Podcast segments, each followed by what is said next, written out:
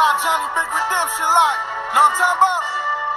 Hold up. Whoa, whoa, whoa, whoa, whoa. Get out the way, get out the way, get out the way, yeah. yeah. Hello, and welcome to the first ever segment of Boyle Meets World. My name is Andrew Boyle, and no, I did not come up with that stupid ass title name. So, you're probably thinking that I'm a pretty redundant part of a podcast series that already features segments on sports, politics, soon we're going to roll up pop culture, and be honest, you'd be right. The fact that I have a half hour block to talk about whatever I want is fairly superfluous, but I'm going to try my best to make myself your favorite segment going forward on Nail It Shut. And if not, I'll fuck off and vanish Boyle Meets World to the bottomless pit of misery that it came from. Enough about me, though. Let's get to what the segment is all about. I'm going to try each podcast to draw ties to what the other guys are talking about and put a spin on them. We're talking conspiracy theories, backgrounds on subjects before they became well known, and where they are now. Luckily for you guys, today I'll be covering a topic that is near and dear to my heart. So, if you've miraculously made it this far into the podcast and decide to stick around until the end, I don't want to hear any your negative feedback on the topic. You chose to stay, and I gave you the option to leave. Alright, without further ado, let's get into the topic of the day which is one that I'm sure many of you will agree with. That is that the NBA is completely, utterly, and disgustingly rigged. I've never been a huge fan of basketball, whether it be playing or watching, but I had a pre had previously taken interest around the time the finals were on. It was always fun for me to see all the guys that I didn't know a ton about, but through the course of four through seven games, be able to pick out who I would rather see win based on who's playing better and who's more exciting to watch. Then, LeBron James had to ruin everything. In 2010, LeBron James single handedly ruined the NBA, turning it into more of an entertainment production than basketball. He showcased his decision to break the hearts of millions of people who he grew up around and played in front of, all to the tune of a television special that, while I can appreciate the fact that he raised over $3 million for charity, just really rubbed me the wrong way. Guys don't do that. At least they shouldn't do it, in my opinion. He gained nothing from his decision to leave Cleveland in a huge spectacle viewed by millions of people. If that wasn't enough, the reason for LeBron leaving gets me even more riled up. It wasn't for the money, wasn't because he had an issue with the ownership of Cleveland. He left to build a super team, as it's come to be known. That's the softest thing in sports. Straight Bush League, in my opinion. LeBron just couldn't quite make it to the promised land of an NBA championship with Cleveland, so he called up his buddies and decided to all meet up in the same spot the next season. That destination was Miami, where again, LeBron had his signing turned into an entertainment production. The worst result to come of all this wasn't that LeBron taking the easy route to the NBA Finals, it was the fact that the NBA fell in love with it all. Once LeBron made a mockery of the NBA, the NBA itself decided to run with it rather than putting its foot down. Quickly, the thing to do for the league superstars was to leave their respective cities from which they were drafted and opt into a deal with a team with other stars. We've seen it in Los Angeles, Golden State, Oklahoma City, attempted in Chicago, New Orleans, and of course Miami and Cleveland.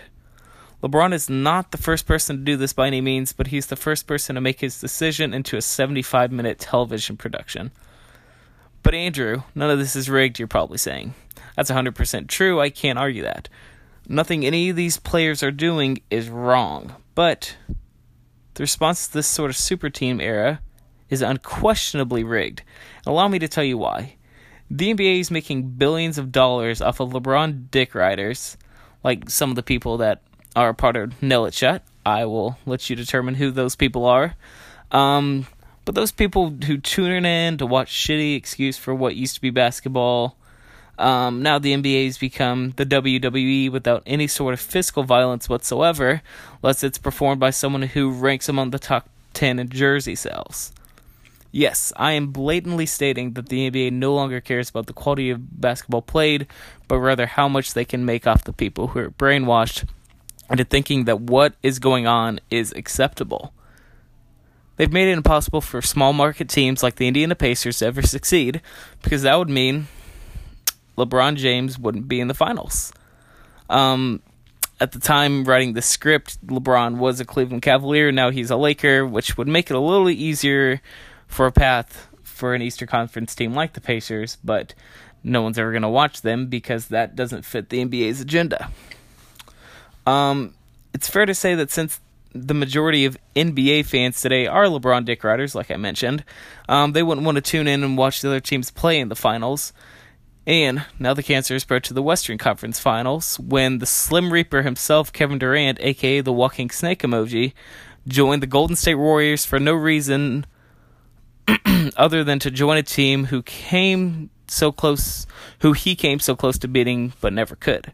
So, if the NBA makes most of its money on their super teams, it would be in its best interest that these teams have the spotlight as much as possible. Enter the rigging.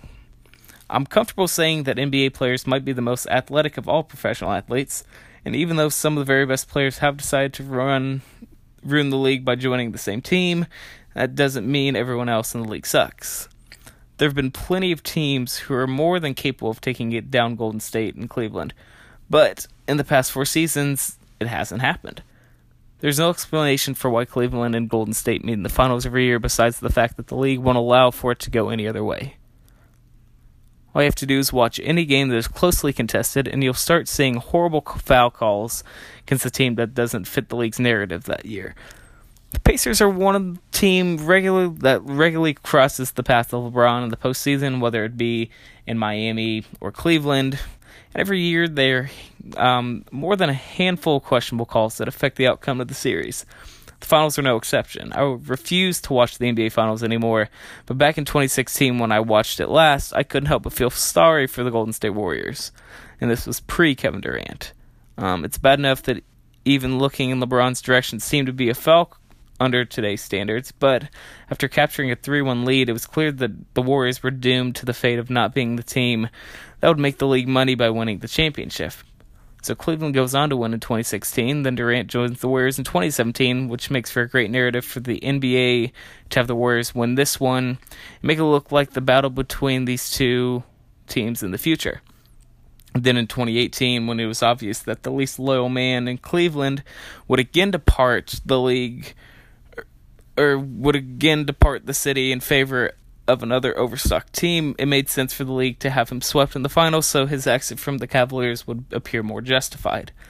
But now the NBA has a problem. Two super teams in the Western Conference who's going to advance.